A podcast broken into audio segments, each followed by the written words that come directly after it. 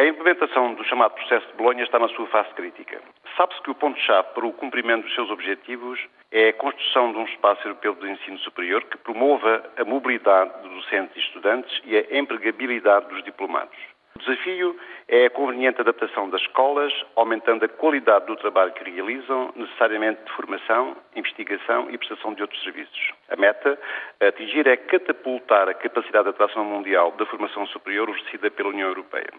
Como sempre acontece, o processo de Bolonha oferece vantagens e abre oportunidades, da mesma forma que acarreta perigos e coloca desafios. A grande questão, que envolve as ordens profissionais, face ao processo de Bolonha, prende-se, evidentemente, com o acesso à ordem. No campo económico, trata-se de conseguir aproveitar convenientemente os recursos humanos cada vez mais qualificados, como sabemos. Concretamente hoje, quando alguém acede à Ordem dos Economistas, necessita de ser titular de uma licenciatura na área da ciência económica e essa licenciatura tem de cumprir três requisitos básicos ser reconhecida pelo Ministério da Ciência e do Ensino Superior, ser positivamente avaliada pela Comissão de Avaliação do Ensino Superior, constituída no âmbito do mesmo Ministério, evidentemente, e ter um conteúdo mínimo de conhecimentos e competências que correspondam à cultura da profissão de um economista, incluindo o tratamento no curso de determinadas matérias, com determinada extensão e dadas de determinada maneira em determinados níveis. Assim,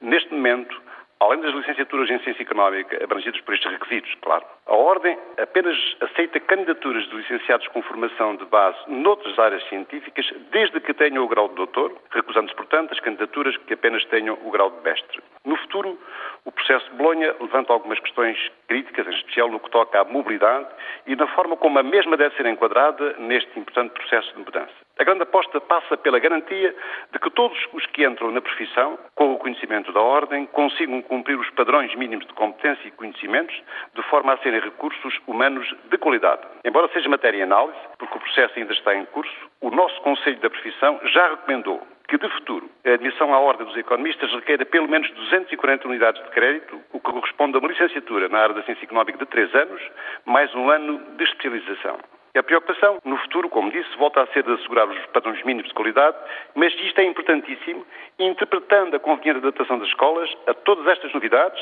sem pretender regular rigidamente o exercício da profissão, porque a preocupação fundamental deve ser com os conteúdos, com os conhecimentos e competências práticas e não com a medição do trabalho, seja de que forma ela for avaliada. Tenho esperança que o desafio da competição faça com que a reação europeia e, obviamente, de Portugal seja suficientemente flexível, a ponto de a Europa continuar competitiva, ultrapassando o risco de alguns elementos de rigidez que se receia possam ser criados na implementação do sistema. Portugal é, a meu ver, perfeitamente capaz de aproveitar a oportunidade do processo de Bolonha, desde que o interprete com lúcida flexibilidade e o aplique com o rigor e a profundidade suficiente para que não fique tudo na mesma.